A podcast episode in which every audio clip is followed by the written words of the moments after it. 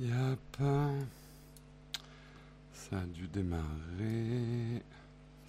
Bonjour à tous. Bonjour, bonjour. Ce lundi matin un petit peu plus frais. Bonjour le roi de la merguez. C'est moi, effectivement.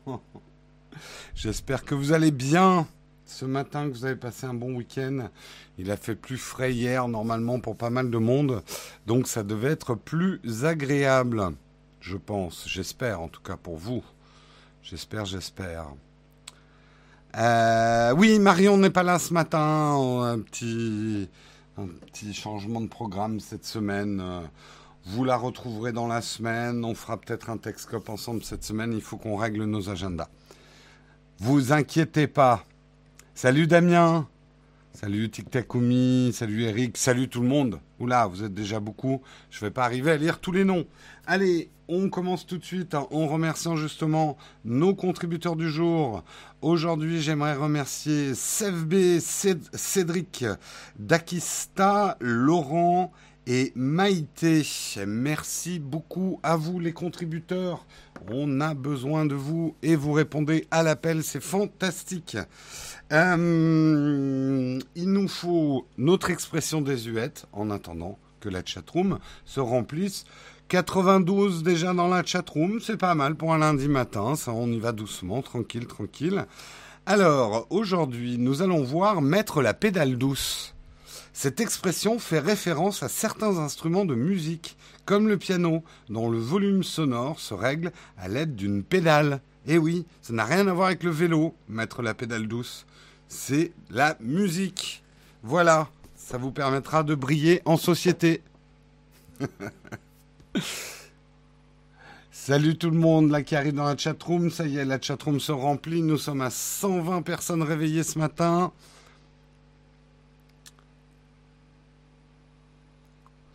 Euh, c'est les vacances ou pas encore? On peut retourner se coucher, on doit bosser. Bah écoute, c'est peut-être les vacances pour certains. C'est pas les vacances pour Texcop.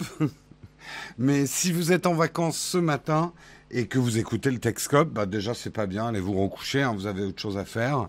Et puis je vous souhaite d'excellentes vacances. On va regarder le sommaire ensemble comme d'habitude. Ah, on en a des choses à voir ce matin. Il s'en est passé des choses pour une fois pendant un week-end. Il s'en est passé, et euh, même vendredi aussi. Nous allons d'abord revenir sur le feuilleton printemps-été, l'affaire Huawei. Eh bien, Donald Trump met fin au bannissement, ou presque. Euh, je vous expliquerai exactement euh, ce qu'a dit Donald Trump et ce que ça recouvre très exactement. On continuera un petit peu dans la même veine puisque Apple décide, euh, le Mac Pro était le seul ordinateur euh, Apple qui était fabriqué aux États-Unis, au Texas pour être précis. Eh bien, Apple a décidé de le produire en Chine. C'est pas exactement, je pense, ce que Trump attendait d'Apple. On expliquera le pourquoi du comment. On parlera, on reviendra une troisième et dernière fois, après on parlera d'autres choses sur l'administration Trump, qui euh, actuellement se réunit pour voir comment il pourrait mettre fin à, euh, au chiffrement bout à bout euh, de nos messageries, euh, chose qu'ils n'aiment pas du tout. Je vous expliquerai pourquoi. On parlera également de Google AirDrop. C'est pas le nom puisque AirDrop c'est Apple, mais un AirDrop-like que Google serait en train de développer et qui s'appellera FastShare. Nous parlerons également de Deep Nude, une application qui déshabillait les femmes sans leur consentement et qui a décidé de se saborder. Euh, comment on a pu avoir une idée aussi débile, mais au moins ils ont le courage de mettre fin à leur idée débile. Euh, nous parlons, pour terminer, euh, d'un ingénieur de chez Amazon. C'est vraiment une vidéo que je vous recommande de regarder. Vous verrez ça en fin d'émission, qui a mis au point un système de deep learning pour empêcher son chat de rentrer dans sa maison quand il avait tué un rat et qu'il portait son rat dans la gueule. Je vous expliquerai tout ça, ça sera en fin d'émission. Vous verrez, c'est assez cocasse. Voilà pour le sommaire du jour, j'espère qu'il vous va. J'en ai pas d'autres. Euh... Va-t-on parler des Huawei J'en ai déjà parlé, Snake, des Huawei qui passeront à Android Q. J'ai donné la liste, c'était au moins début de la semaine dernière. Il faut être à la page, hein. tu sais, nous, euh, Texcop, on ne sert que de la news fraîche, hein, euh, sauf, sauf erreur. C'est arrivé aussi.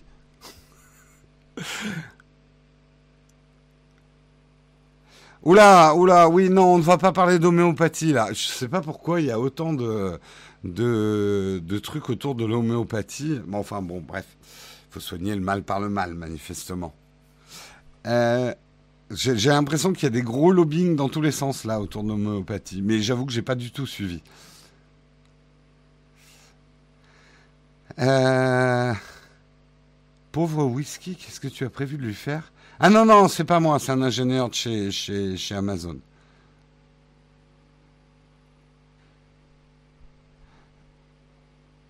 Euh, ah bah j'en suis désolé Snake, mais tu sais, il y a des replays hein, aussi tous les jours.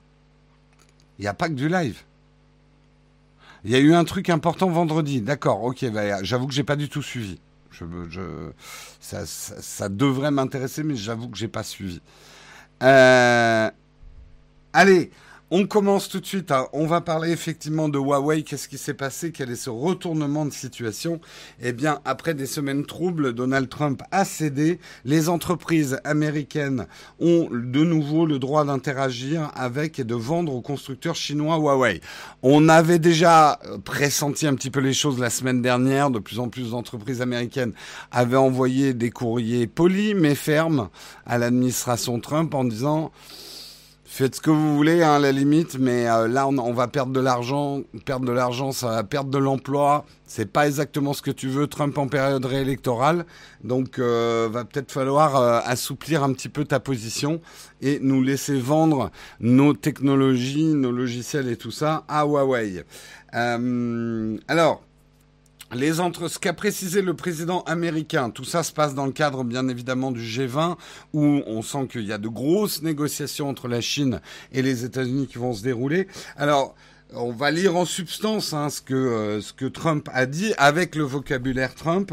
Donc, les entreprises américaines peuvent vendre leur équipement à Huawei. Nous parlons d'équipements qui ne posent pas de grands problèmes de sécurité nationale. Premier levement de sourcil. J'ai j'ai bien accepté de libérer nos entreprises. Vous savez, les emplois, j'aime que les entreprises vendent à d'autres personnes, donc j'ai accepté qu'ils le fassent. Une chose très complexe, pas facile. Ce ne, sont pas des choses faciles à faire. Peu d'entreprises sont capables de le faire, mais, une mais ça représente une somme colossale d'argent. Nos entreprises étaient vraiment en colère. Ces entreprises sont d'excellentes entreprises, vous les connaissez toutes mais elle n'était pas vraiment contente avec ça. Nous, mais nous avons libéré ça parce que ce n'était pas de la sécurité nationale. Je, je, je scripte euh, voilà ce que Trump euh, ce que Trump a dit. Euh, donc alors est-ce que Huawei est sorti d'affaire? Non, mais on sent bien que Trump, entre guillemets, est en train d'abattre son jeu et euh, notamment imposer un de ses atouts sur la table sa menace de tuer Huawei en empêchant euh, les entreprises américaines de vendre leur technologie à Huawei, il a été obligé de lâcher ça pour que les négociations, je pense que les Chinois, très gentiment, lui ont dit, on va commencer les négociations, mais il va falloir faire un petit geste là quand même, un petit peu, hein, parce que sinon... Donc, Trump dit euh, le fait que les entreprises américaines vendent à Huawei n'est pas un problème de sécurité nationale. Ok, soit. Attention, ça n'enlève pas Huawei de la liste, euh, de la liste qu'ils euh, qu'ils ont, de l'entity list des, des, entreprises avec lesquelles euh, les entreprises américaines n'ont pas le droit de travailler, mais en tout cas maintenant dans l'autre sens, pas dans les deux sens manifestement. Donc, ils sont autorisés à vendre, mais nous avons accepté de laisser ça jusqu'à la fin. Huawei est une situation complexe. Nous laissons ça de côté. Nous laissons Huawei jusqu'à la fin et on verra. On verra où nous mènent les accords d'échange avec la Chine. Le truc qui, alors, je, j'entends, hein, j'entends sur Twitter, j'ai bien observé hier, certains disent, ah bah au moins les méthodes Trump, ça marche. C'est-à-dire que là, il a réussi à faire plier la Chine et que c'est pas exactement la lecture que j'ai de la situation personnellement.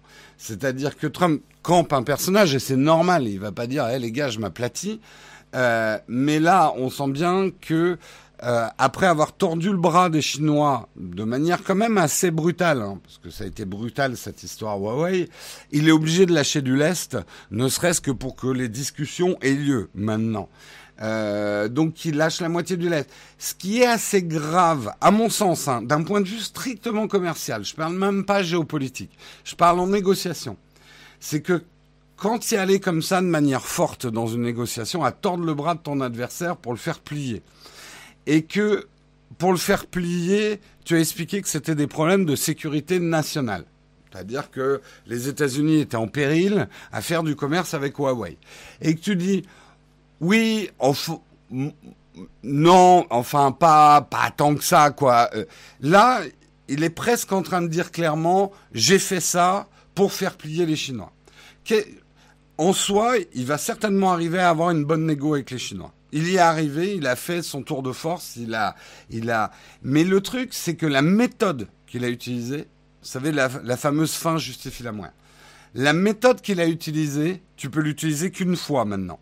Parce que là, il est en train de dire, j'ai un peu menti en parlant de problèmes de sécurité nationale pour faire plier les Chinois. Donc ça va marcher peut-être, il va faire plier les Chinois. Mais le problème, c'est que qui peut faire confiance maintenant? Parce qu'en gros, demain, l'administration Trump dit, bon, les Français, votre vin, c'est un problème de sécurité nationale. Euh, en, gros, il a, trop dévoilé son jeu là. Euh, à mon avis, hein, vraiment, c'est un avis de quelqu'un qui n'y connaît rien. Et je suis pas à des négos à ce niveau-là, mais je trouve que là, il abat complètement son jeu, quoi. Non, alors attends, Jérôme, je suis complètement d'accord avec toi. Depuis le début de cette histoire, j'ai dit ne, attention, il serait trop facile de dire les Chinois sont les gentils de l'histoire. Attention, on connaît les méthodes chinoises aussi. Ils ont des manières de faire pression sur les États en négociation qui sont pas jolies, jolies non plus. Je trouve juste que quelque part, elles ont été plus discrètes, plus diplomatiques euh, dans cette histoire. Mais euh, je le dis depuis le début de l'histoire, moi, ce qui, me, saoule, en tant que particulier dans cette histoire, c'est de me retrouver entre Carib et Silla. Je n'aime pas les, méthodes chinoises du tout, mais j'aime pas du tout les méthodes américaines non plus dans cette histoire. Euh, donc là, c'est vraiment pas une question de prendre un camp contre l'autre, de dire ouais les Chinois ils sont plus malins que Trump ou quoi que ce soit. Les deux m'inquiètent dans leur manière justement de gérer les choses.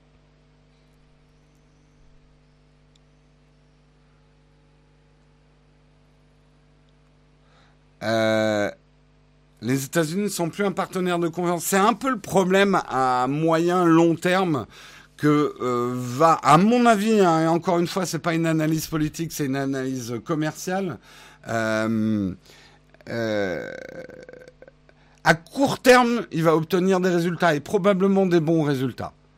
Le problème, c'est qu'effectivement, ça ébrèche carrément euh, la confiance euh, des, pays partenaires dans les négociations avec les États-Unis. Parce que si les États-Unis peuvent sortir la carte de la sécurité comme ça, à tout va, et, euh, bloquer les choses afin d'obtenir des résultats court terme, ben les partenaires sont pas des cons non plus, hein, au bout d'un moment, quoi.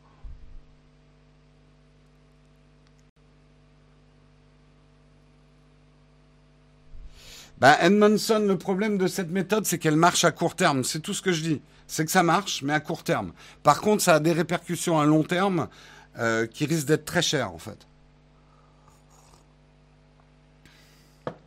Euh, Caribessila n'est pas une expression désuète, c'est une expression mythologique.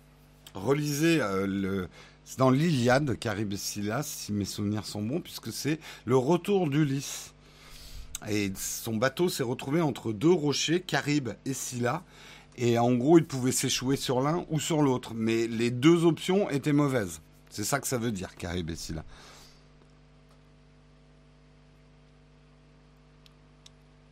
C'est dans l'Odyssée, merci Olek. Oui, Odyssée, Iliade, hein, c'est juste une grosse série. Hein. C'était le Game of Thrones de l'époque. L'Iliade, c'est la guerre. Ah oui, je confonds toujours. Oui, l'Odyssée, c'est le retour du lycée, et l'Iliade, c'est la guerre avec Troie. Tu as raison. Oui, c'est dans le lycée. L'Odyssée, l'Odyssée. Ah mon Dieu.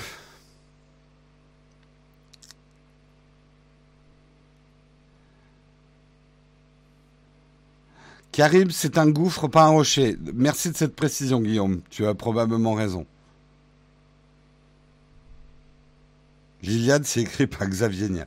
Bon, la chatroom, j'arrête de vous lire, vous dites n'importe quoi. Bref, comme on l'avait prévu, euh, la situation Huawei est en train de se détricoter. Ce qui va être intéressant, ça va être de voir à la fin du G20 euh, quels sont les résultats obtenus euh, par les États-Unis. Est-ce que ça valait la peine de donner des coups de batte de baseball dans les relations sino-américaines comme l'administration Trump l'a fait? On verra, on verra les résultats, mais encore une fois, il y aura les résultats court terme, il y aura les résultats long terme aussi, je pense. On verra, on verra. Tomber de Caribe en Scylla, c'est pas ce que j'ai dit, Ronald. Trump et l'Odyssée dans le même article. Ah ouais. Et ouais, ouais. En quoi ça nous impacte nous? Non, c'est pas une question naïve. En quoi ça nous impacte nous?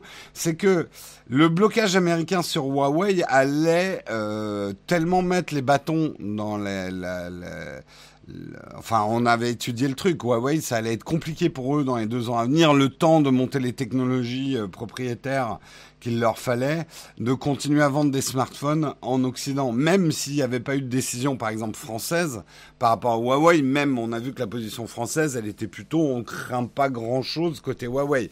En gros, les Français n'ont pas trop signé avec ce problème de sécurité qu'évoquaient les États-Unis. Donc, ça avait des ça aurait eu des conséquences sur, on va dire, la vente de, de, smartphones Huawei sur euh, en Occident, quoi, au sens euh, au sens euh, concrètement ils referont les mises à jour Android. Écoute, en tout cas, on n'a pas vraiment les réponses. On sait qu'il y a beaucoup de Huawei qui vont avoir Android Q. J'avais fait la news la semaine prochaine. Donc aujourd'hui, j'ai envie de dire, vous pouvez acheter du Huawei. À mon avis, les risques sont, euh, largement balayés.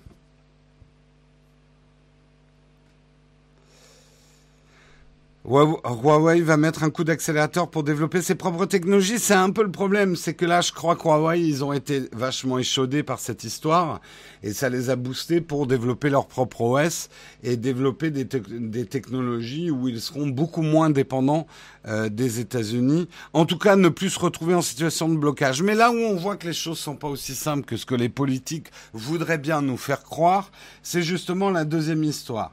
Apple a décidé euh, de produire le Mac Pro non pas aux États-Unis, mais de le produire en Chine. Le Mac Pro, vous le saviez peut-être pas, mais était le seul ordinateur Apple qui était produit aux États-Unis, la fameuse poubelle noire. Elle était euh, fabriquée au Texas euh, dans une usine, donc Apple, un centre au Texas où il y a aussi un, des, des trucs d'ingénieurs. C'était aujourd'hui vraiment le seul, euh, la seule unité de production Apple aux États-Unis. Eh bien, Apple vient de dire que euh, les prochains Mac Pro, les, les fameuses râpes à fromage qui commencent à 6 000 euros et qui montent jusqu'à 60 000 euros, euh, seront produites en Chine dans la même usine que les MacBook Pro. La raison qu'invoque euh, Apple, elle est multiple, mais elle est plutôt que tous les fournisseurs avec les pièces pour fabriquer ces ordinateurs sont en Chine et qu'ils avaient de gros problèmes de production avec cette usine aux États-Unis. Ça fait par exemple plusieurs mois euh, que euh, les poubelles noires ne pouvaient plus être produites puisque l'usine des États-Unis n'arrivait pas à produire les mini-vis qu'il fallait pour terminer les poubelles noires, puisqu'ils n'avaient pas de fournisseur de mini-vis. Importer les mini-vis de Chine, ça coûtait trop cher. En gros, ce que, ce ça montre bien, ce type de décision, c'est que les politiques peuvent faire croire et dire ce qu'elles veulent à nous, le petit peuple, qu'il faut ramener les usines et produire français produire américain. Mais c'est pas si simple que ça. Quand on fabrique des produits, on est dépendant de fournisseurs. Ils sont où les fournisseurs? Est-ce qu'on a le tissu industriel pour permettre aux industries de se redéployer dans nos pays? Est-ce qu'on a la compétitivité nécessaire? On va pas rentrer dans le truc, mais c'est vrai que euh, la bataille autour des salaires et de la fiscalité, euh, c'est compliqué, c'est très compliqué. On ne peut pas se battre avec des pays où, où, il y a effectivement des méthodes de travail et des conditions de travail. Et attention, avant de jeter la pierre, genre oui, mais c'est scandaleux les, les, les méthodes de travail. En même temps, on est les premiers à dire oula, c'est trop cher ce smartphone. Moi, je veux, je veux pas payer euh, ce prix-là un smartphone. Je, je préfère les smartphones à 200 euros. Oui, mais euh, même si on vous montre par A plus B que pour produire un smartphone à 200 euros, on ne peut le produire que dans des pays où les salaires sont bas. Euh, donc euh, c'est... En fait, c'est ça que je reproche à toutes ces histoires. Bon, après, c'est leur boulot, hein, les politiques. C'est de simplifier des situations qui sont beaucoup plus complexes et beaucoup plus tricotées. Les entreprises, euh, en tout cas ces entreprises-là, euh, sont des entreprises à vocation internationale et elles font du commerce et de l'industrie d'une manière internationale. Pour eux, euh, bah, il n'y a que le tableau Excel des calculs qui compte et que si ça coûte moins cher de produire dans tel ou tel pays, ou surtout s'il y a les capacités, euh, la main d'œuvre pour produire, ils en ont un peu rien à foutre de produire en Chine ou aux États-Unis ou à Petaouchnok, quoi. Euh, ils ont un produit à vendre dans le monde entier.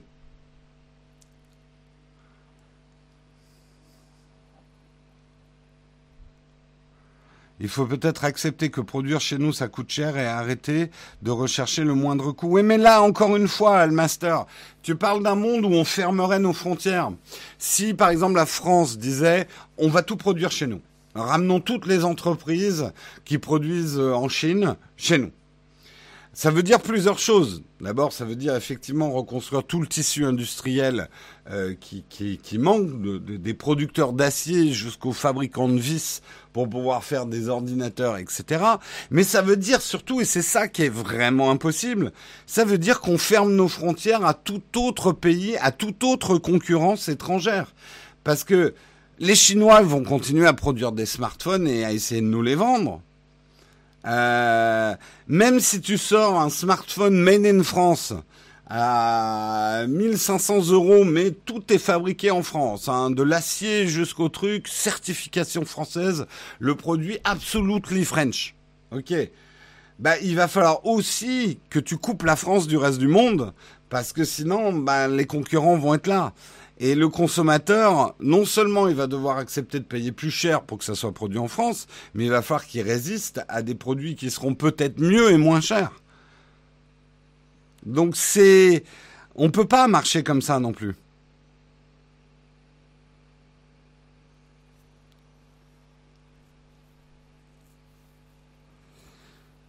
Produire ou on vend, mais Techni Savoir, encore une fois, tu as une vision de c'est une usine qui fabrique des smartphones. Mais une usine, c'est des millions, enfin des milliers et des milliers de fournisseurs. Et, après, tu as des fournisseurs de fournisseurs. C'est pour ça qu'on parle de tissu industriel. Et aujourd'hui, les pays se sont spécialisés. C'est toute la théorie économique, je me souviens plus de qui, j'ai oublié mes cours. Mais aujourd'hui, bah, tel ou tel pays sont plutôt spécialisés dans telle ou telle fabrication. Ouais, on est sur le sujet là, complètement justement, parce qu'on explique euh, comment ça fonctionne au niveau industriel dans la tech et que pourquoi Apple euh, va aller produire en Chine plutôt que de produire aux États-Unis un ordinateur en fait. Adam Smith, voilà, c'est ça, c'était le nom que je cherchais, c'est Adam Smith. Bah, relisez Adam Smith.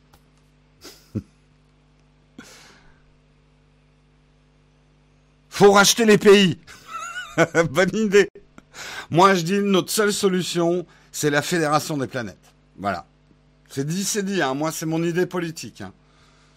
Je suis pour la fédération. Alors, il va falloir soit une attaque extraterrestre, soit qu'on rencontre les Vulcains pour qu'enfin on prenne conscience qu'on doit avoir un gouvernement mondial. J'ai peu de gens qui sont d'accord avec moi, notamment les Vulcains, ils hésitent un peu à venir, on n'est pas encore prêt.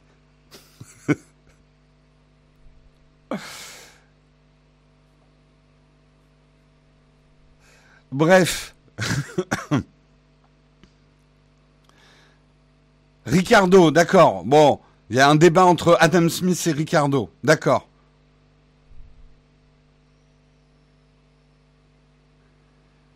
Mais Almaster, en même temps, qu'est-ce qu'un pays? Est-ce qu'on a encore besoin des pays? C'est une question qu'on peut se poser. Ça sera votre réflexion du jour. Allez, on continue, on sort des râpes à fromage, on termine avec l'administration Trump, un article. Pas beaucoup de titres l'ont traité et pourtant je le trouve très inquiétant. Euh, puisque ça parle du chiffrage, bout à bout de nos messageries. C'est une tendance, effectivement, avec la protection de nos données et la protection de la vie privée, c'est euh, les applications qui nous assurent un chiffrement bout à bout de nos messages. En gros, sans rentrer dans les détails techniques, ça vous permet de garantir que seuls l'émetteur et le récepteur du message peuvent déchiffrer le message. Ils ont sur leur smartphone, etc., la capacité de lire le message, mais euh, l'hébergeur, l'hébergeur ou d'autres entités qui voient le message passer euh, oui, parce que c'est comme ça, hein, c'est des messages qui courent dans des tuyaux, hein, c'est comme ça que ça se passe, la tech, euh, ne pourront pas le lire. C'est ça le chiffrage bout en bout. Donc un bon nombre effectivement de, euh, de messageries euh, permettent ça aujourd'hui. Eh bien, euh, ça plaît pas trop au gouvernement et un peu à tous les gouvernements du monde pour des questions de sécurité puisque effectivement le message chiffré bout en, de bout à bout euh, c'est euh, intéressant pour protéger la vie privée, mais ça protège aussi les mauvaises personnes. C'est un débat qu'on a eu des millions de fois hein, déjà dans cette émission. On a eu beaucoup d'histoires autour de ça. Il faut savoir que Trump, à l'époque justement du fameux bras de fer entre Apple et le FBI pour les données du terroriste de San Bernardino, où Apple refusait de déchiffrer les messages, d'ouvrir le smartphone pour le FBI. Le FBI disait mais c'est un cas de sécurité nationale. Apple qui lui disait mais si on le fait là, on doit le faire pour tout le monde. On ne peut pas faire des exceptions au, chiffrement, sinon euh, c'est la porte ouverte à tout en fait. Euh, donc c'est la position euh, qu'a effectivement avait Apple et d'une manière générale euh, les, euh, les, les, fabricants de technologie. Trump s'était scandalisé de la position d'Apple à l'époque. Il reste cohérent. Là, effectivement, il y a tout un groupe de travail et qui sont en train de travailler sur un projet de loi qui interdirait le chiffrement euh, de bout à bout pour les messageries, pour toujours voilà des questions de sécurité nationale. Donc les deux camps qui s'affrontent, c'en est un qui dit il faut quand même que l'État ait un moyen de déchiffrer les messages, parce que c'est des questions de sécurité nationale, et l'autre camp qui dit non, parce que si on commence à laisser des backdoors, des méthodes de déchiffrement des messages, eh bien ça peut tomber aussi dans de mauvaises mains. Donc le chiffrage ne tient plus en fait. Soit le chiffrage c'est chiffré, entre l'émetteur et le récepteur, soit ça sert à rien, en gros, de faire du chiffrage. Je schématise, mais globalement, c'est un peu les deux camps. Et les, deux camps, là encore, je veux pas repartir dans mes théories de court terme et long terme, mais j'ai quand même presque envie de dire que ça paraît logique. On pourrait se dire, oui, mais pour les méchantes personnes, les pédophiles et les terroristes, c'est important qu'ils n'aient pas des méthodes de communication où ils pourront cacher leurs messages qu'on soit au courant que l'État puisse nous, nous, nous, sécuriser de ces méchantes personnes-là. Euh, ça se tient, mais le problème, c'est que où est-ce que tu fixes la limite qu'est-ce qu'un méchant? C'est facile, un terroriste, un pédophile et tout ça, on va dire que c'est des méchants faciles à identifier. Mais euh, après, si tu as un groupe politique anti-Trump, je prends un exemple, hein, euh, qui euh, qui veut faire une révolution. Donc on va dire un truc assez offensif hein, quand même, hein. peut-être même une révolution armée, et que le gouvernement en place a les méthodes pour empêcher ce groupe d'organiser un coup d'État. Ça peut être dangereux. Alors vous dites, mais les coups d'État, c'est pas bien, c'est des méchantes personnes. En même temps, euh, rien qu'en France, on est né d'un coup d'État, hein, donc euh, parfois c'est salvateur un coup d'État. Voilà, c'était juste un peu pour resituer le débat. Il peut être facile quand on réfléchit vite de dire la sécurité c'est vachement important. Il faut que les États puissent lire les messages des mauvaises personnes. Mais en creusant un peu, on s'aperçoit que c'est un peu plus compliqué que ça, quoi.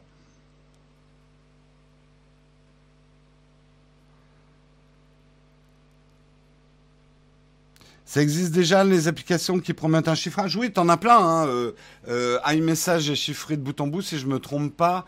Tu as Telegram, tu as euh, WhatsApp maintenant, c'est chiffré de bout en bout. on est né d'un coup d'État. N'importe quoi, Richard. Non, je parlais de la Révolution française.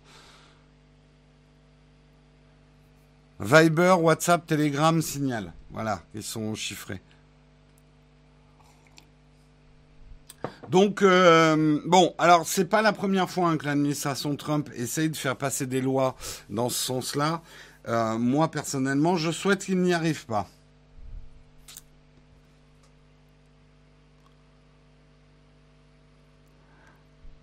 Et oui, tu as raison. Moi, la théorie que j'ai quand même, c'est que à force de... Hum, si tu dis, oula, mais là, on peut lire ce que les gens méchants écrivent bah, les méchants vont trouver un autre moyen de communiquer, quoi.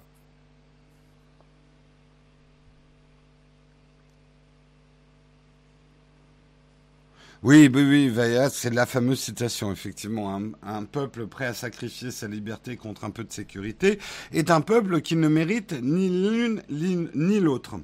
Allez, on continue. Euh, on va passer à des choses un petit peu légères. Euh, non, bon, non, pas tant légères que ça après. Enfin là, un petit article léger, ça serait effectivement euh, Google qui serait en train de travailler sur un airdrop-like. C'est un des avantages, on avait parlé la semaine dernière de iMessage, qui est une des choses que les gens qui ont des iPhones ont, ont... Souvent ça revient. Les gens qui font le switch sur Android, ça leur manque. iMessage, donc euh, euh, Google essaye de travailler dans le sens d'avoir quelque chose euh, qui fonctionne comme iMessage. Une autre chose, moi personnellement, qui me manque hein, sur Android, c'est un truc aussi bien foutu que AirDrop. Alors attention, AirDrop n'a pas toujours été bien foutu. Et AirDrop, c'est génial quand ça marche. Quand ça marche pas, tu t'arraches les cheveux. Parce que AirDrop, c'est magique. C'est un peu comme si tu lançais des documents d'un ordi à un iPad, à un iPhone. T'as pas à réfléchir à qui est connecté avec quoi, ça marche. Le problème quand ça marche pas, c'est que tu sais pas bien pourquoi ça marche pas. Euh, mais bon, quand ça marche, et moi j'avoue que maintenant, j'ai une époque où je sais pas pourquoi, ça marchait assez mal, AirDrop. Mais maintenant, à l'atelier, ça marche super bien. On arrive vraiment à s'envoyer des fichiers comme ça, euh, hyper facilement, euh, dans un sens comme dans l'autre. Et c'est plutôt bien foutu. Et alors, il existe des choses équivalentes hein, sur Android, mais pas aussi faciles. Et je les ai testées, donc je sais de quoi je parle. Des choses comme Android Beam, euh, etc., sont pas mal, ça va dans ce sens, mais je peux vous garantir, si vous avez jamais essayé AirDrop, que c'est beaucoup moins facile qu'AirDrop. Euh... Et tu entends peut-être le ventilo, euh, Maurice. Je suis désolé, mais j'ai encore besoin d'un ventilo. Il fait chaud dans l'atelier, ça a accumulé de la chaleur pendant le week-end.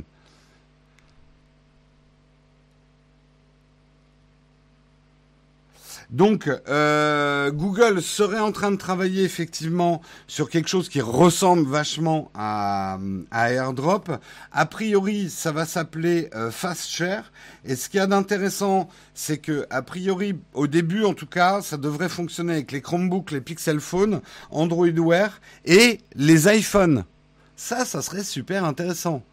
S'ils arrivent à trouver effectivement, enfin, s'ils mettent au point un système euh, d'échange de, fichiers on euh, local qui fonctionnerait avec les iPhones, là, ça m'intéresse carrément, moi, monsieur, hein, parce que des Android et des iPhones, on en a ici, et c'est vrai que bon, c'est pas la mer à boire de faire transiter des informations d'un iPhone à un Android directement. Il y a plein de méthodes qui existent, mais il n'y en a pas d'aussi facile que AirDrop, quoi.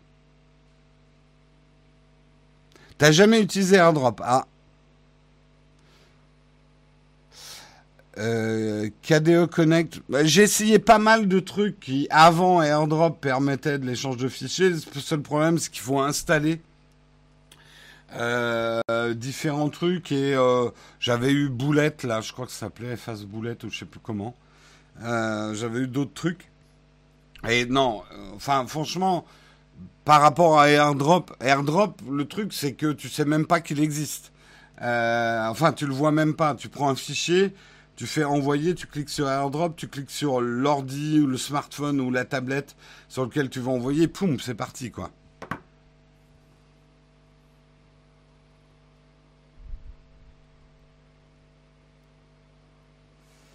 Le gouvernement Trump veut bannir le chiffrement bout à bout. On vient d'en parler, François, dans l'article d'avant.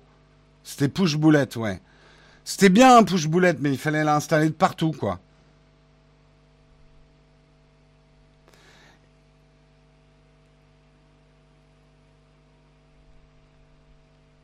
Franchement, tous les trucs mi-drop, euh, là tu parles de mi-drop, d'autres, euh, je doute pas qu'ils sont très bien et qu'ils marchent très bien. Mais ça marche pas comme AirDrop. AirDrop, tu n'as, en tout cas dans l'écosystème Apple, tu n'as strictement rien à faire, quoi.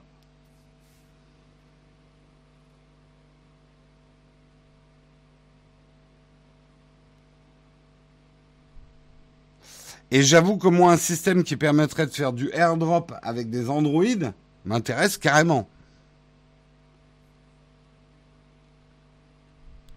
AirDrop, tu es limité en taille de fichier?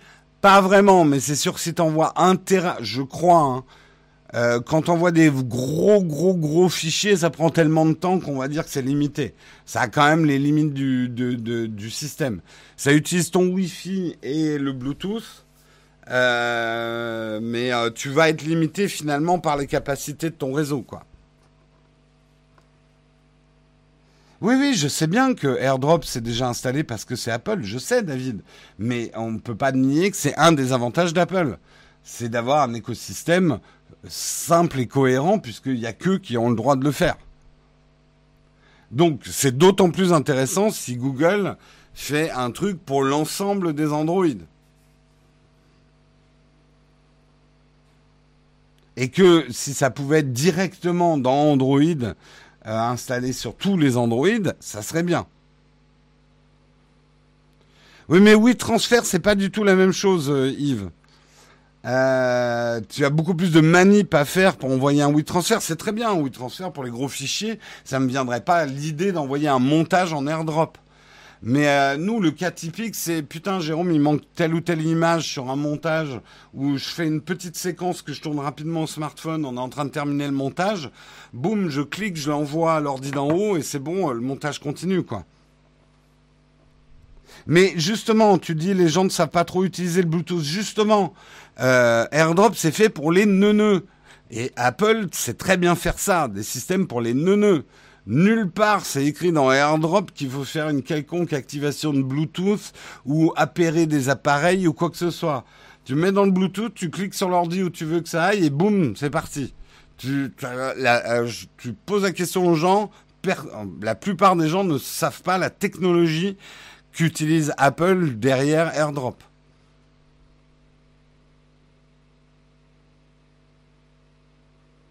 Les plus grandes mafias utilisent ces systèmes. Qu'est-ce que tu racontes, François? Les mafias font du airdrop.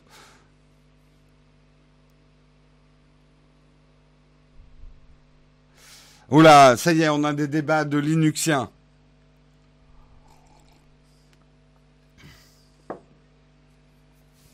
Ah, WhatsApp, d'accord. Tu parles de WhatsApp.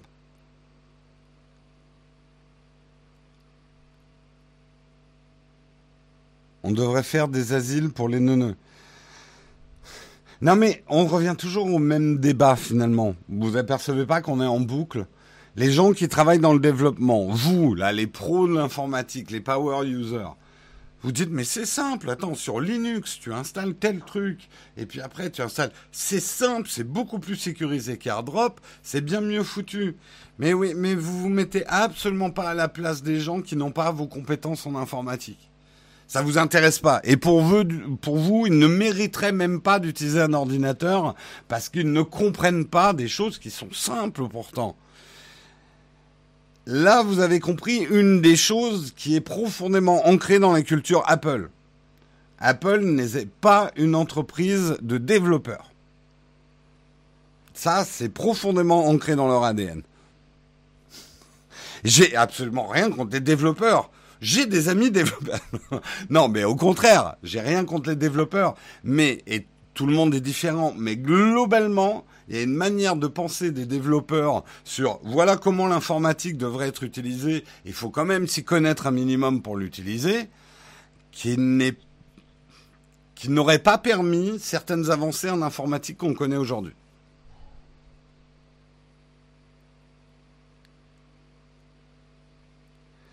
C'est très intéressant ce que tu dis, Terence, et je sors pas du sujet en disant ça. Tu parles des initiés à l'informatique. L'informatique ne devrait pas être une secte à laquelle tu dois être initié avec des rites de passage et il faut connaître les formules. Je comprends hein, qu'on ait envie de garder euh, ses compétences en gardant un, côté un petit peu compliqué aux choses à utiliser comme ça seuls les spécialistes, mais non, si tu veux vraiment atteindre les mass market, il faut pas faire des produits pour des initiés. Et comme le dit quelqu'un d'autre, euh, j'ai pas retenu son nom. Ouais, ben voilà, Nat, je me fiche complètement de la techno derrière. Je veux un outil qui marche. Merci Apple. Et ouais, il y a beaucoup de gens, l'informatique, ça les intéresse pas. Ce qu'ils veulent, c'est pouvoir sortir leurs documents Word parce qu'ils ont un autre métier que l'informatique, en fait.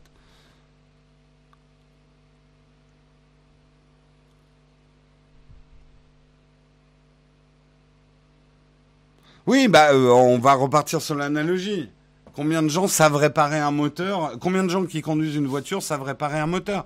Je dis pas, il faut des gens qui savent réparer des moteurs. Il faut des informaticiens qui savent comment ça marche et qui savent faire les trucs compliqués. Mais tu ne fais pas un produit qui marche en faisant un produit pour initier.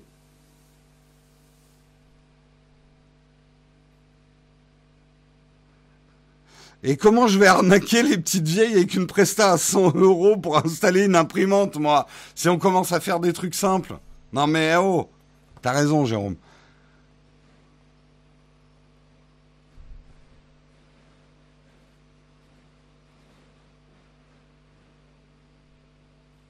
Ah non, non, la voiture n'est pas un milieu d'initié. Hein.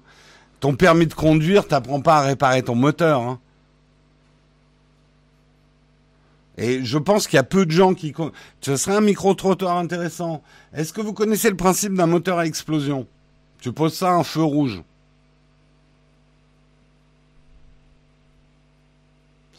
Voilà, voilà.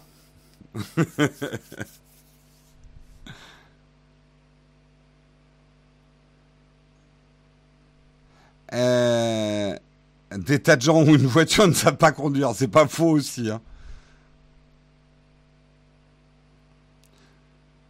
Moteur à C'est pas des moteurs à explosion les voitures? Bah vous voyez, hein.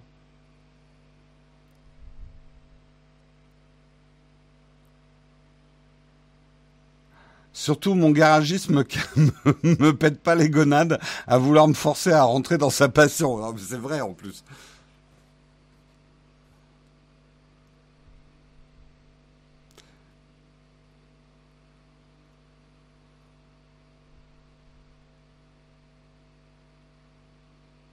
Tout le monde sait réparer un moteur basique, c'est simple. En plus, la plupart des moteurs sont simples, donc techniquement simple à trouver. Ah ouais, Nonson, tu penses que tout le monde sait réparer un moteur basique? Je, n'ai pas la même vision du monde que toi, hein, manifestement.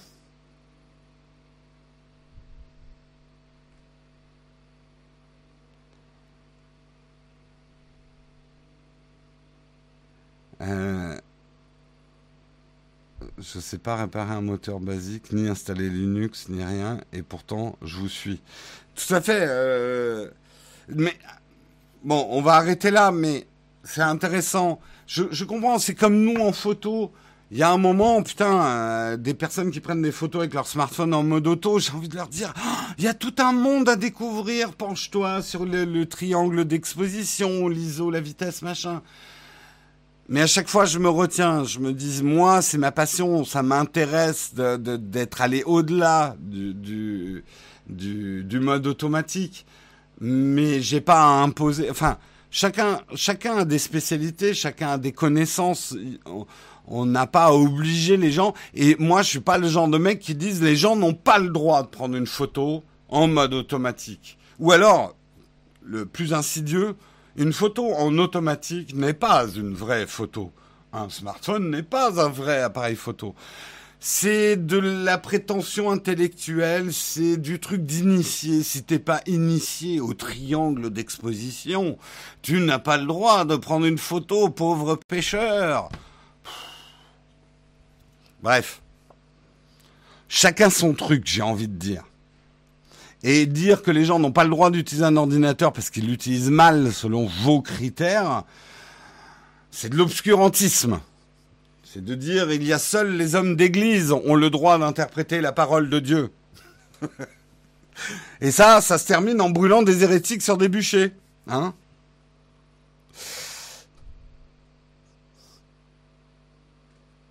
Jérôme, il est 8h47, il reste deux articles. Merci Samuel. Je pars loin ce matin. Allez, on revient, on revient, on revient. Euh, vous avez probablement entendu parler de cette histoire euh, de euh, Deep Nude. Deep Nude, l'application dont on se demande qu'est-ce qui est bien passé par la tête des mecs qui l'ont sorti en croyant que ça allait avoir aucune conséquence. Pour ceux qui n'auraient pas suivi, je vous résume un petit peu le concept. Deep Nude, dans la lignée des deepfakes, était une application qui permettait, en prenant une photographie d'une femme, et je précise bien, euh, je vous préciserai pourquoi, en prenant une photographie d'une femme, de la déshabiller grâce à des algorithmes. C'est-à-dire reconstituer euh, des seins, un sexe, d'après une base un petit peu comme Huawei avait fait avec la Lune, voilà, si vous avez compris le principe, en prenant un certain nombre de photos types de corps féminin dénudés, d'arriver par reconstitution à produire une image du corps féminin déshabillé de la personne qu'on prenait en photo. Vous imaginez bien les débordements et le succès qu'a eu l'app, parce que je pense, moi c'est mon hypothèse, quand l'homme est à peine sorti d'un stade de Cro-Magnon, il y a un mec qui a dû lui dire Écoute, si tu regardes là, dans ce morceau de neige, et que tu regardes les femmes de la tribu, tu les verras nues. Et l'autre a fait oh, Attends, je te file mon steak et tu me files ça. En gros, c'est un truc aussi euh, vieux que l'homme est homme de vouloir regarder, de pouvoir déshabiller du regard euh, les femmes. Est-ce que ça veut dire que c'est une bonne chose? Non. Et c'est justement l'interdiction de faire ça qui l'a rendue intéressante. Aujourd'hui, avec les technologies qu'on a, t'as des mecs qui déboulent en disant on, tu vas pouvoir déshabiller les filles du regard grâce à nos algorithmes. Tu les déshabilles pas vraiment, c'est pas le corps des filles que tu vois, mais suffisamment pour que euh, les, les pervers. Et j'ai envie de dire, tous les pervers, donc ça fait beaucoup de monde parce qu'on les tous un petit peu, eh ben, peut regarder, euh, faire une photo de sa collègue de bureau et avoir une représentation euh, dénudée de sa, collègue de bureau. Ce qui euh, dit comme ça est effectivement, on se dit, mais qu'est-ce qui est bien passé? Enfin, comment c'est Alors que ça se leur soit passé par la tête, je pense que ça passe par la tête de n'importe quel mec. Le truc, c'était que les corps féminins. À la limite, il l'aurait encore sorti en permettant de déshabiller tous les types de corps. Mais là, dans le genre de truc vraiment glauque, c'est que les corps féminins. Selon eux, ils n'ont pas eu le temps de faire la base de données pour les hommes. Ah bah c'est bête, hein euh... Bref.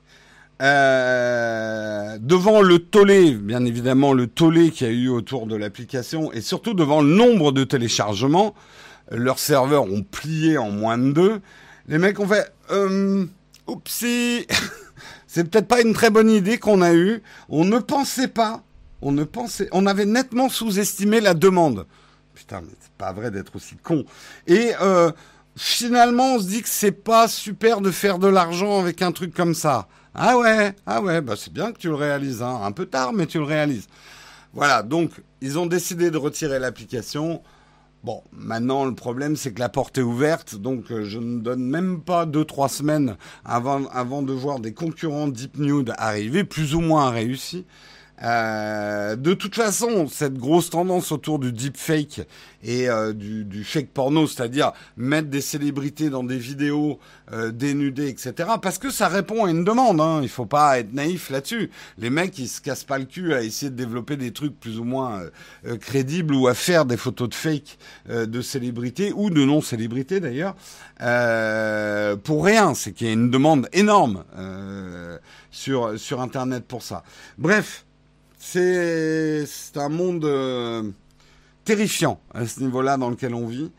Euh, Aujourd'hui, effectivement, une image. Euh, et pour avoir vu certains deepfakes, hein, la technologie est pas mal au point quand même. Hein. Bon, il faut quand même pas mal d'imagination encore, mais quelques quelques années de boulot là-dessus et tu verras pas la différence. Euh, Aujourd'hui, on peut facilement identifier dans tel ou tel film qu'ils ont ressuscité un acteur mort parce qu'on sait qu'il est mort et que c'est pas encore tout à fait parfait quand même, mais on n'est plus trop loin de trucs hyper convaincants, quoi.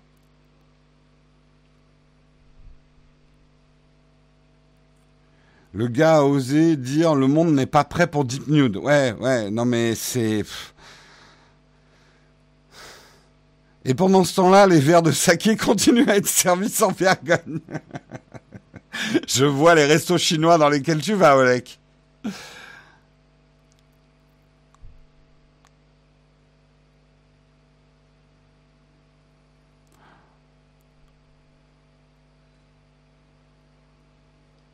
Tout à fait, c'est par conscience professionnelle. Non mais c'est pour ça. Et attendez, euh, je je ne m'érige pas comme modèle, et c'est justement pour ça que je parle de la tendance voyeuriste euh, que chaque être humain a. Hein, je mets pas que les hommes. Simplement, on va dire que schématiquement, chez les hommes et les femmes, le voyeurisme ne s'exprime pas sur les mêmes choses et de la même façon.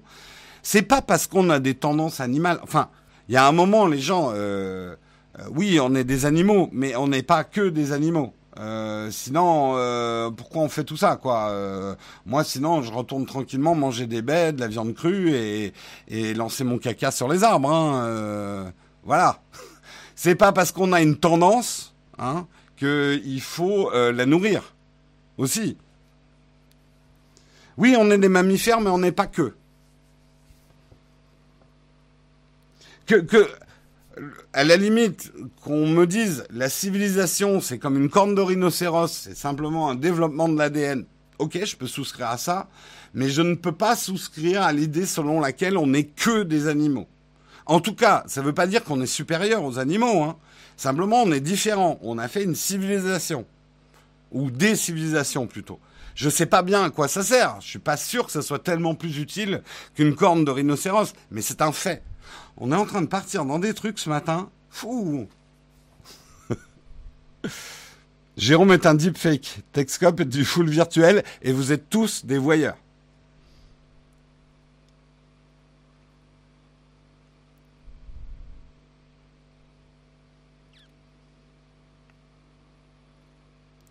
Jérôme, le problème avec les hommes, c'est que tu peux pas associer un physique au pénis tous les hommes en ont un différent, or les boobs, c'est assez facile à deviner.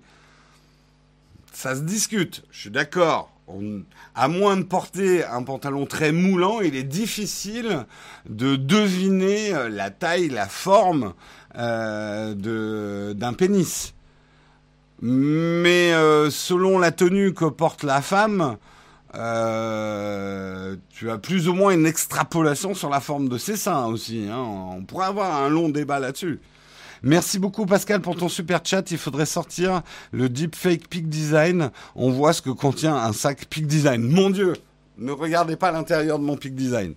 Non, mais bon, là on plaisante. Mais vous imaginez quand même les dérapages de ce type d'application, quoi. Comment des abrutis ont pu se dire ah, c'est une bonne idée de le sortir? Non, là il y a une part de cynisme. Ils ont dû se dire c'est une bonne idée pour se faire du fric. Ça, oui. Mais de venir nous dire le monde n'est pas prêt pour deepfake, en gros on n'est pas assez sage pour utiliser une appli qui déshabille les femmes, tu me prends pour un con, quoi, là.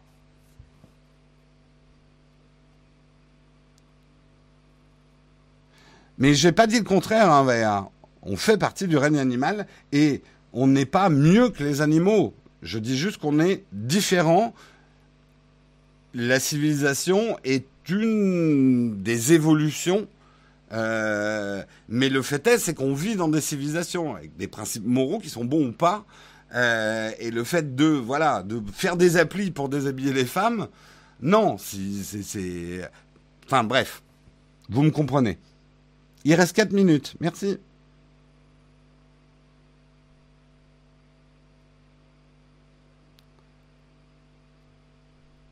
Euh...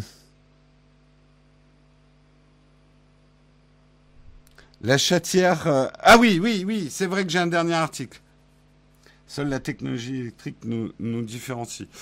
Oui, on va pas partir dans ces débats non plus, mais je vous me convainquez pas pour l'instant.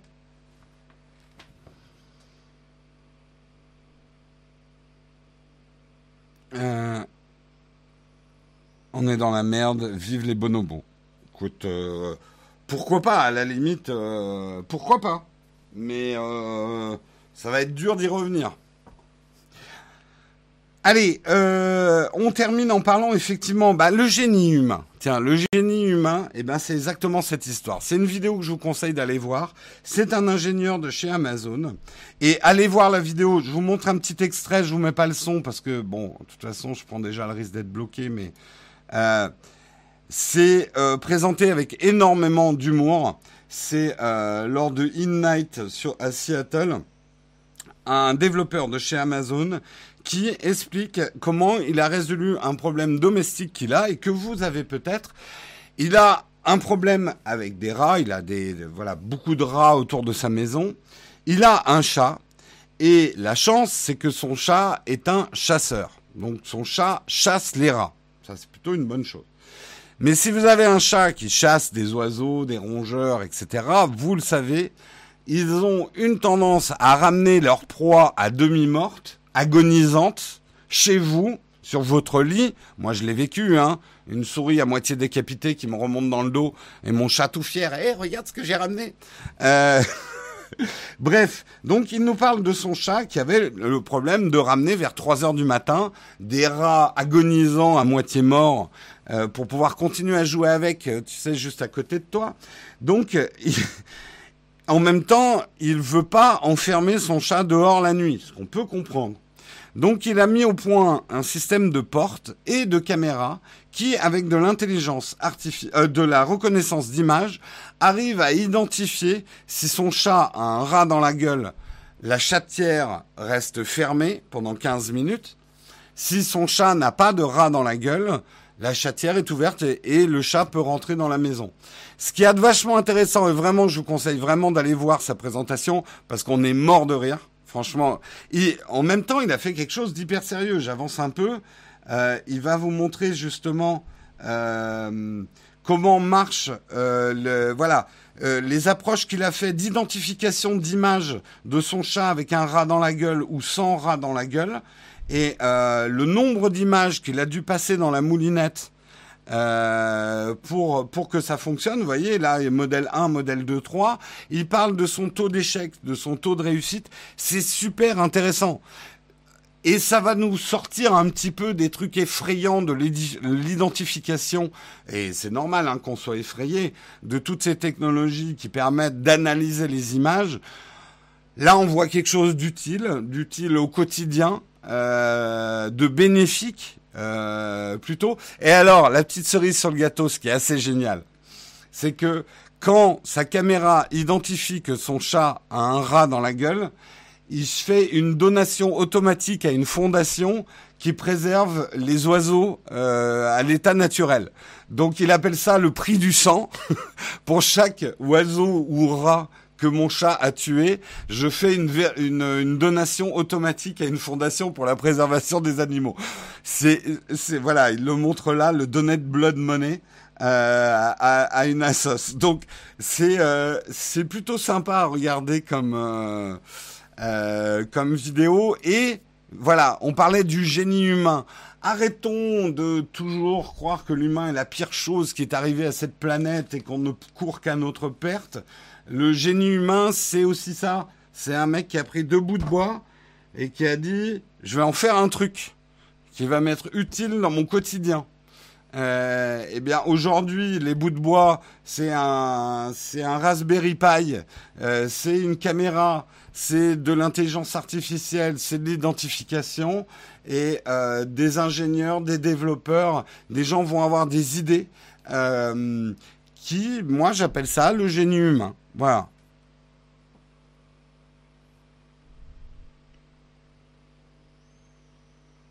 Mon Jaguar ramène des crocos à la maison. Que puis-je Bah des sacs. À quand le pic design en pot de croco Quelle horreur. Le chat comprend. Non, le euh, il n'en parle pas dans la vidéo, mais j'ai lu après un article. Le chat n'a pas compris euh, la méthode encore, genre de déposer le rat dans un coin euh, pour pas pour pas être bloqué. Il n'a pas encore euh, compris pourquoi il était bloqué parce qu'il avait un rat dans la gueule. J'adore les chats, mais ça a une capacité d'apprentissage qui est relativement limitée. C'est un peu têtu un chat. Hein.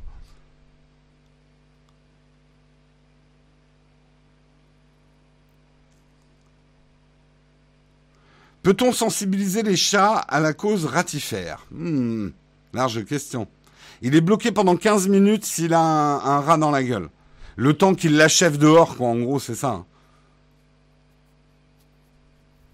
Et encore une fois, on peut dire le chat est cruel, il ramène euh, un animal à moitié mort.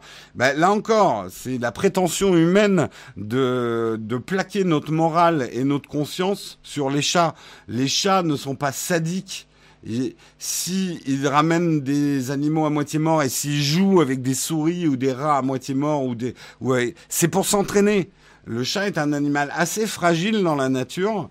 Euh, ne peut compter que sur ses nerfs et un très court laps de temps pour attraper sa proie. Le nombre de ratés d'un chat avant de tuer un animal vivant et vivace, vous avez déjà vu hein, les ratages de chat. Hein. Euh, donc il doit être en entraînement constant. C'est pour ça qu'il on a l'impression qu'il joue avec un animal à moitié mort, mais en fait, il continue à s'entraîner. L'anthropocentrisme, tout à fait.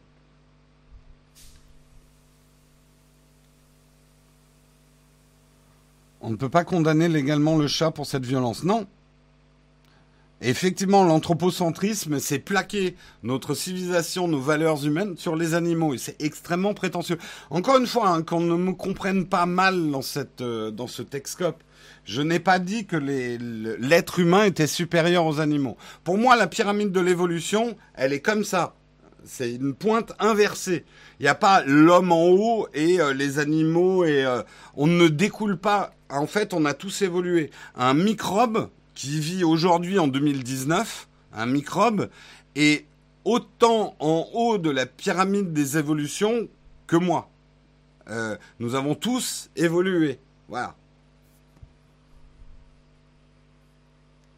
Il est 9h04. Merci Samuel. Ce Texcope se termine un petit peu tard. Beaucoup de philo hein, dans ce Texcope, en tout cas de la philo de comptoir. Mais la philo de comptoir est-elle de la bonne philo ou pas hein? Vaste question. Euh, le, le galinocentrisme, c'est quand les poules calquent leur modèle sur l'homme. Trump en fut une des victimes. Elle est pas mal, ça. Elle est pas mal.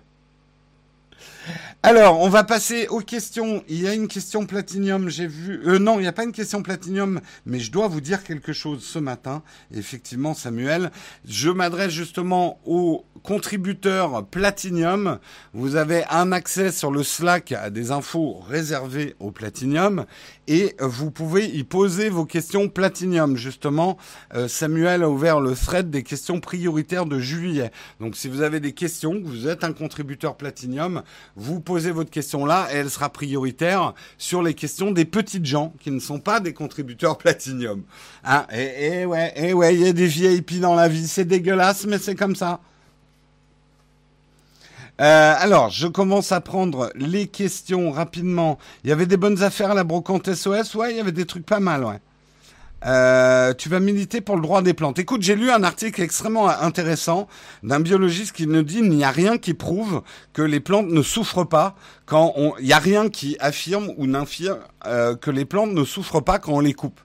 Donc cette notion que il faut manger des plantes, ça génère moins de souffrance que les animaux. Je dis pas que je suis d'accord avec lui. Mais euh, voilà, euh, on n'a pas de preuve dans un sens comme dans l'autre.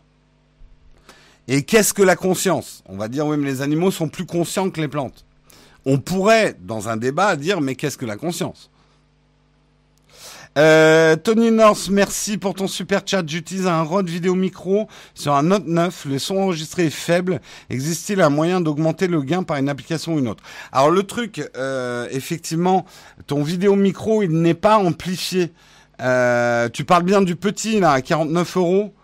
Euh, il n'est pas amplifié, donc euh, ton problème vient de ton micro. Ton smartphone n'aura jamais un ampli, non, c'est plus un, plus un smartphone. Donc la solution, c'est soit de changer le micro et de prendre quelque chose qui a une amplification avec des batteries en fait, euh, soit de passer par un enregistreur ou un préampli avant de passer par ton smartphone. Il y a trois souris qui sont venues euh, se plaindre hier à moi qu'à mon chat squatte un peu trop chez eux. Mon chat s'est défendu ce matin, trop chaud pour chasser. Il y avait surtout un barbecue à la brocante de SOS. Tout à fait. Les plantes vont se venger comme dans le film Phénomène. Euh, le Pixel 3 est-il un bon Android? Zuber, va voir mon test du Pixel 3. J'ai fait un test sur la chaîne. Je pense que c'est un bon pour son prix, c'est un bon Android. Euh, on va finir par se manger nous-mêmes pour, pour faire de mal à personne. Tout à fait. L'anthropocentrisme, voir l'homme au centre du monde, mais le mot que tu cherchais, c'est l'anthropomorphisme, appliquer nos émotions aux animaux. C'est ça, merci. Elle marche bien cette fibre orange. Le peu que je l'ai testé ce week-end, oui, elle marche très bien. Il y a un argument contre ça, manger de la viande consomme plus de végétaux que, les manger directement. C'est pas faux, Tic D'un point de vue euh, énergie consommée, tu as tout à fait raison. Euh, faut arrêter avec ces trucs de conscience au 21e siècle. Si on laisse faire dans deux ans, c'est les cailloux qui ont de la conscience. Ah, Edmondson, il est râleur. Hein. Ah, euh, hein non, mais bientôt, là, on va dire que il y a un esprit dans la rivière.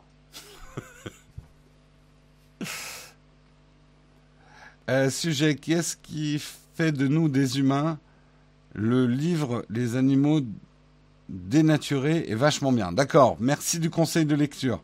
Ça donne quoi le speed test? Euh, J'ai pas les, j'ai de la bonne fibre pour Paris, quoi. C'est pas non plus euh, euh, délirant, délirant, mais c'est très confortable. Et oui, là pour le coup, c'est là que je m'aperçois qu'en fait mon Shadow marchait bien avec une connexion vraiment merdique, quoi. Et maintenant, il marche vraiment bien bien, mon Shadow. il est 9h09, je vais bientôt arrêter, merci Sultan. Euh, les Peak Design ont de la conscience. Hmm. Non, non, non, non, j'irai pas jusque-là. Peut-être une âme, par contre. Un retour sur le Fusion 2.0. Oui, j'ai un retour, c'est que je ne l'ai même pas ouvert. Je n'ai pas eu le temps. Quels objectifs pas chers autres que le 1242 pour le G7 euh, le le 1235 f2.8 stabilisé, c'est la base. En tout cas pour de la vidéo, pour le G7. Romain. Si tu veux faire de la vidéo. Pour moi, c'est la base. Euh, moi, c'est le chat de la voisine qui vient dans ma cour il perd ses poils, le truc de dingue. Ah, les chats et les poils, toujours un gros problème. De bonnes applications de retouche photo gratuites à Windows à proposer Je m'y connais pas du tout en appli de retouche photo gratuite, je suis désolé. Le Nikon Z6 t'a motivé à passer au full frame? Oh, Je l'ai pas, le Z6. Non, honnêtement, je ressens pas encore un besoin impérieux de passer au full frame. J'en aurais un, je cracherai pas dessus, mais c'est pas dans mes investissements, on va dire, à court terme.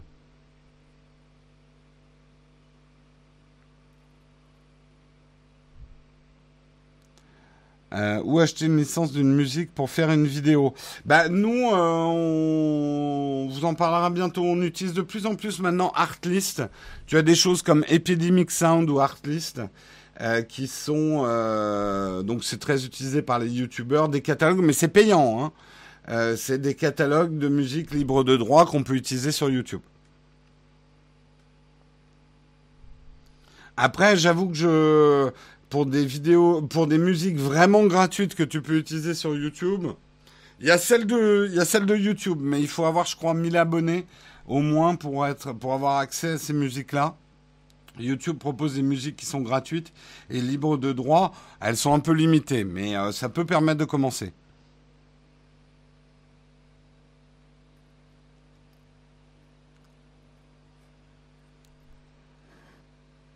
Euh... Le Pixel 3 est à 409 euros chez Orange. Pour quelques euros de plus, j'ai le Pixel 3, le choix est fait. Oui, oui, ben prends le 3, effectivement. Si tu l'opportunité d'avoir le 3 au prix du 3, le 3 est mieux, c'est clair.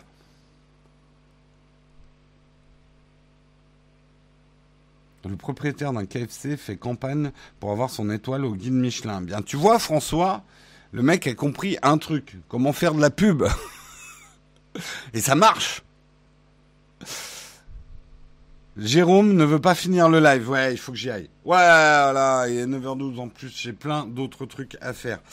Je vous souhaite une très bonne journée. Euh, demain, je serai peut-être avec Marion, peut-être pas. Il faut qu'on se mette d'accord. Cette semaine, c'est un peu compliqué, on s'est pas mis d'accord. Vous nous retrouverez cette semaine.